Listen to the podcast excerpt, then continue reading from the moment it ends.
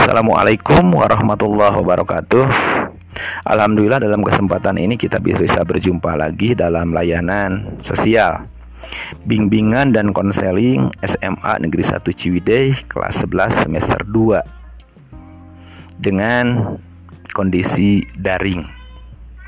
Standar kompetensi landasan perilaku etis Tujuan mengenal sistem etika, nilai-nilai bagi pedoman hidup sebagai pribadi, anggota masyarakat dan minat manusia serta didik atau konseling memahami bullying. Sebelum mengawali kegiatan ini, mari kita sama-sama awali dengan ucapan basmalah bersama-sama. Bismillahirrahmanirrahim. Terima kasih. Semoga segala aktivitas kita berada dalam kelancaran dan lindungan Allah Subhanahu taala dan tetap jaga kesehatan. Topik yang akan kita bicarakan hari ini yaitu stop bullying. Apa itu bullying? Bullying adalah salah satu bentuk perilaku agresi dengan kekuatan dominan pada perilaku yang dilakukan secara berulang-ulang dengan tujuan mengganggu anak lain atau korban yang lebih lemah darinya atau bisa didefinisikan bullying terjadi jika seorang atau sekelompok orang mengganggu atau mengancam keselamatan dan kesehatan seseorang baik secara fisik maupun psikologis, mengancam properti, reputasi ataupun penerimaan sosial seorang secara serta dilakukan secara berulang-ulang dan terus-menerus.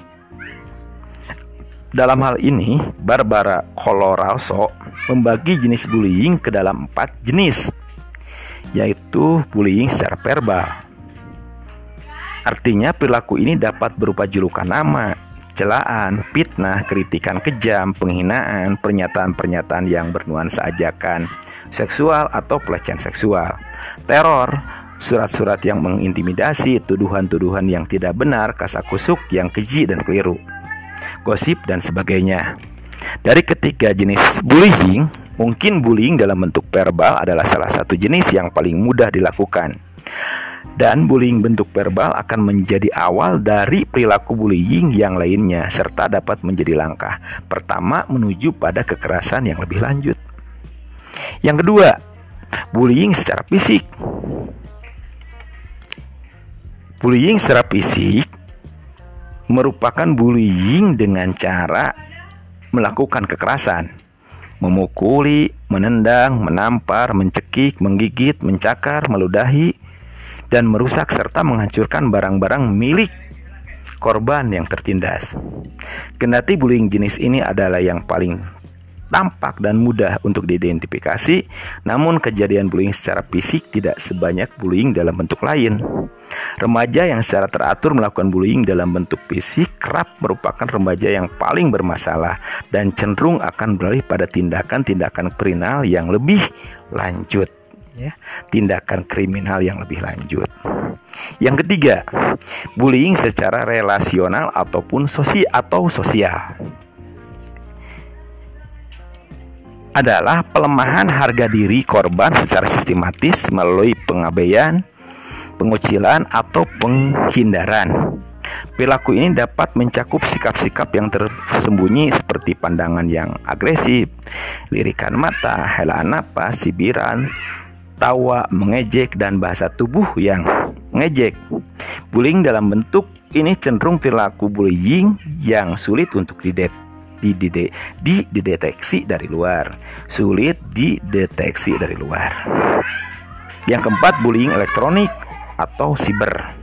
Ini merupakan bentuk perilaku bullying yang dilakukan pelakunya melalui sarana elektronik seperti komputer, handphone, internet, website, chatting room, email, SMS, dan sebagainya. Biasanya ditunjukkan untuk meneror korban dengan menggunakan tulisan, animasi, gambar, rekaman video, atau film yang sifatnya mengintimidasi, menyakiti, ataupun menyudutkan. Sebab-sebab terjadinya bullying. Yang pertama, bullying terjadi karena tradisi turun-temurun dari senior. Yang kedua, keinginan untuk balas dendam karena dulu pernah mendapatkan perlakuan yang sama. Yang ketiga, perasaan ingin menunjukkan kekuasaan dan kekuatan atau superior. Yang keempat, kecewa karena orang tidak berperilaku sesuai dengan yang diharapkan. Yang kelima, dorongan untuk mendapatkan kepuasan. Yang keenam, dianggap menghina atau mengganggu kelompok tertentu atau geng. Dampak negatif bagi orang yang menjadi korban, satu, terganggu fisiknya seperti cedera, terluka, sakit, dan sebagainya. Tertekan psikisnya atau kejiwaannya seperti takut, cemas, rasa tidak nyaman, resah, tertekan, dan gejala tekanan psikis lainnya. Yang ketiga, pergaulan sosialnya terganggu seperti minder, menyendiri, gorogi, pendiam, dan tertutup. Yang keempat, terganggu prestasi belajarnya seperti nilai jelek, kurang konsentrasi belajar, lupa mengerjakan tugas, sampai menurunnya ranking atau tidak naik kelas, bahkan sampai keinginan untuk mengundurkan diri. Efek dari bullying di sekolah. Penindasan memiliki efek jangka panjang pada korban si penindas itu sendiri. Untuk korban, pelaku itu merampas rasa percaya diri mereka. Untuk pelaku bullying, efeknya adalah menjadi kebiasaan dan kenikmatan untuk meningkatkan ego mereka. Ketakutan dan trauma emosional yang derita si korban dapat memicu kecenderungan untuk putus asa sekolah. Beberapa yang terbiasa melakukan bullying di sekolah akhirnya dapat menjadi seorang dewasa yang kejam atau penjahat. Sedangkan korban tidak mengeluh karena takut menerima reaksi dari si pengganggu. Namun, mereka biasa menunjukkan beberapa gejala seperti di bawah ini. Kesulitan tidur, kesulitan menaruh perhatian di kelas atau kegiatan apa pun, sering membuat alasan untuk pulang sekolah, tiba-tiba menjauhkan diri dari aktivitas yang disukai sebelumnya seperti naik bus, bermain bersama, mengunjungi tempat bermain. Yang kelima, tampak gelisah, lesu, putus asa terus-menerus. Terus bagaimana cara mencegah bullying? Cara mencegah bullying salah satunya bisa dilakukan yang pertama, hindari membawa atau memakai barang-barang mahal atau uang yang berlebihan. Yang kedua, jangan sendirian terutama di tempat sepi.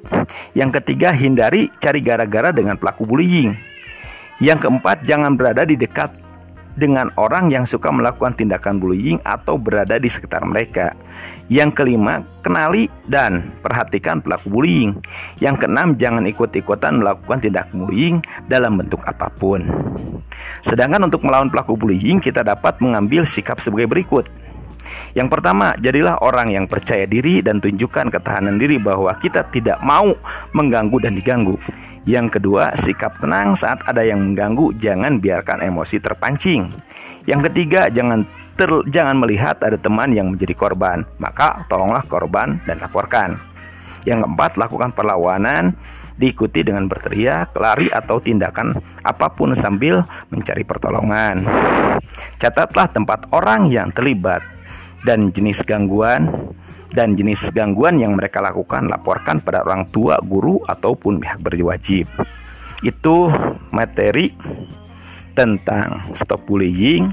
Ternyata bullying ini merupakan perilaku yang sangat negatif sekali apalagi kalau terjadi di sekolah makanya kita selaku insan terdidik yang memahami tentang budi pekerti, memahami tentang nilai norma etika. Sekali lagi, jauhi sikap bullying karena sikap bullying itu, bullying itu sangat mengganggu bagi ketentrapan kehidupan yang lain apalagi terhadap korbannya. Ya. Mungkin itu yang Bapak bisa sampaikan tentang layanan hari ini. Kurang dan lebihnya mungkin nanti bisa diskusikan di pertemuan yang berikutnya. Terakhir, wassalamualaikum warahmatullahi wabarakatuh.